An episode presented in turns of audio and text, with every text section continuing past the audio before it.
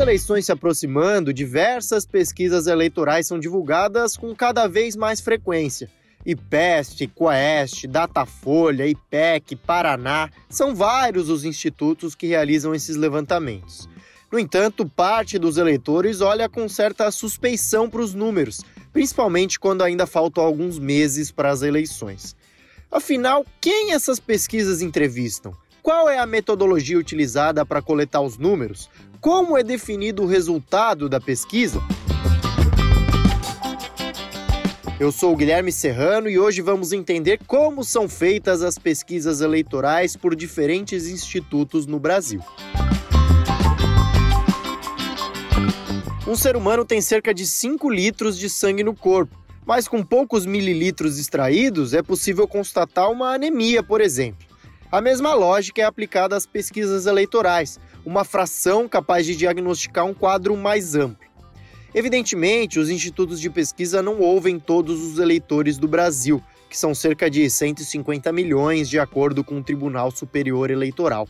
Com métodos pré-estabelecidos, eles acreditam ser possível estimar a tendência de escolha do eleitorado. Dessa forma, em primeiro lugar, para definir quais e quantas pessoas vão ser ouvidas, o Instituto de Pesquisa seleciona um grupo que represente a população a partir de algumas características, como idade, renda, escolaridade e gênero. Essa categoria é chamada amostragem. Para que a pesquisa esteja correta, essa amostragem precisa atender a alguns critérios.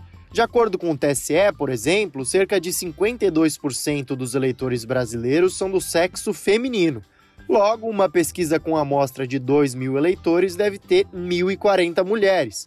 Felipe Nunes, diretor da Quest, explica um pouco dessa metodologia. Não há um número mínimo de entrevistas né, pré-estabelecido em nenhum cenário, né? mas acho que dá para dizer que uma amostra de mil casos, no caso do Brasil, que tem uma população aí de 200 milhões de pessoas, que isso já é capaz de mostrar uma boa tendência geral. Né? Então, mil casos é um bom número inicial. Agora, se o instituto, né, se o cliente está interessado em ter cruzamentos, por exemplo, regiões, por variáveis como sexo, idade, escolaridade e renda, é melhor que essa amostra seja pelo menos de 2 mil casos. Então, Embora não haja um número específico, é, acho que no Brasil dá para dizer que as amostras variam de mil a dois mil, a depender do objetivo de cada estudo. Depois disso, o entrevistador vai abordar as pessoas que possuam as características pré-definidas. Esse questionamento geralmente é feito de forma presencial, como explica Luciana Chong, gerente do Datafolha. Datafolha realiza pesquisas eleitorais de forma presencial a gente faz as pesquisas em pontos de fluxo populacional, que não significam pontos com grande concentração de pessoas, né? Então, muita gente imagina que pontos de fluxo é Avenida Paulista, estação de metrô. A gente coloca pontos de fluxo dentro dos bairros, nas cidades que, que são incluídas na amostra. Então, a gente faz cerca de 2.500 entrevistas, quando é uma amostra nacional. Para fins de controle cadastral e levantamento de dados, o IBGE divide o território brasileiro em diversas unidades, chamadas de setores censitários. O nome remete ao censo, realizado pela instituição.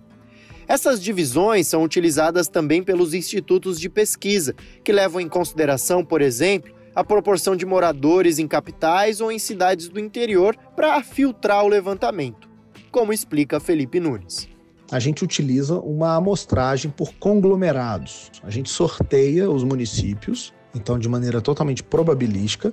Municípios com maiores eleitorados têm maior chance de cair na amostra, municípios com menores tamanhos têm menor chance de cair na amostra, obviamente porque isso tem a ver com quem é mais decisivo determinante numa eleição. Depois de sorteados os municípios dentro de cada região, então você vai lá na região Nordeste, na região Sul, na região Sudeste, sorteia os municípios. Depois, dentro de cada município desse, a gente sorteia os setores censitários, que são basicamente quarteirões onde as entrevistas vão ser feitas. Né? Nesse quarteirão sorteado, o entrevistador que trabalha na Quest vai no domicílio mais próximo do ponto inicial daquele quarteirão e ele faz então uma entrevista usando ali uma cota que é dado para ele a priori de quem ele está buscando. Né? Um perfil específico de sexo, idade, escolaridade e renda. O número de pessoas entrevistadas varia de acordo com o tamanho de cada município e também de qual será a margem de erro do levantamento. Quanto mais entrevistas são realizadas, menor tende a ser a margem de erro. No Brasil, essa taxa costuma ficar entre 2 e 4 pontos percentuais para mais ou para menos. Zerar essa margem é impossível, uma vez que seria necessário consultar todos os eleitores do país.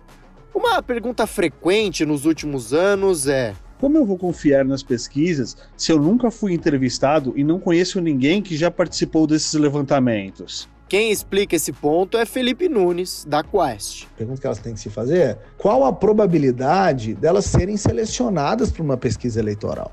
Se a gente pensa desse jeito, não é tão inesperado assim que a maioria dos eleitores não tenha sido abordada por algum instituto de pesquisa, o número médio de entrevistas numa pesquisa nacional é 2 mil casos. Nós estamos falando de 150 milhões de eleitores no número atualizado. Ou seja, se a gente calcular probabilisticamente, a chance de um eleitor ser selecionado para uma pesquisa eleitoral, nesse caso, é 0,001%. Ou seja, o que seria estranho é se muitas pessoas conseguissem reportar que já foram entrevistadas.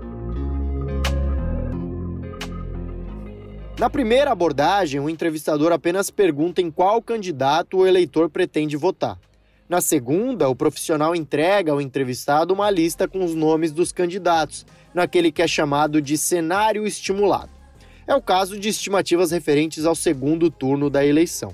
Colhidos todos os dados, é necessário que esse material seja registrado na Justiça Eleitoral, no documento devem constar alguns dados, tais como o contratante da pesquisa, o questionário aplicado e os métodos utilizados. Mesmo com essa metodologia esclarecida, alguns eleitores mantêm a desconfiança quanto às pesquisas. De acordo com Felipe Nunes, isso se dá porque a população interpreta de maneira equivocada o verdadeiro objetivo desses levantamentos. Acredito que parte né, de quem consome pesquisa eleitoral acaba tendo uma visão um pouco é, equivocada né, da função que ela tem num processo eleitoral. Pesquisas não devem ser recebidas como prognósticos eleitorais. Pesquisas são diagnósticos eleitorais, ou seja, elas servem para demonstrar como estão as intenções de voto de um conjunto de pessoas naquele momento. Isso não quer dizer que as pessoas vão se comportar do jeito que elas disseram que iam se comportar. É justamente desse equívoco na interpretação dos resultados que vem essa desconfiança criada na sociedade. O que nós temos que fazer é educar a população para entender a função das pesquisas.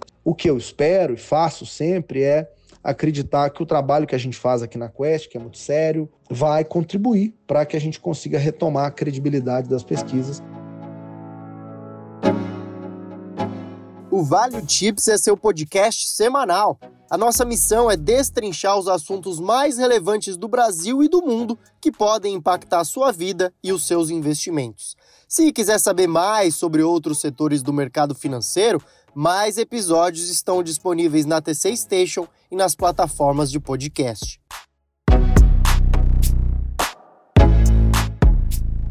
A locução, o roteiro e a edição são de Guilherme Serrano. A supervisão é de Leonardo Levati e Vinícius Custódio. E as artes de divulgação são de Vinícius Martins. Muito obrigado e até a próxima edição.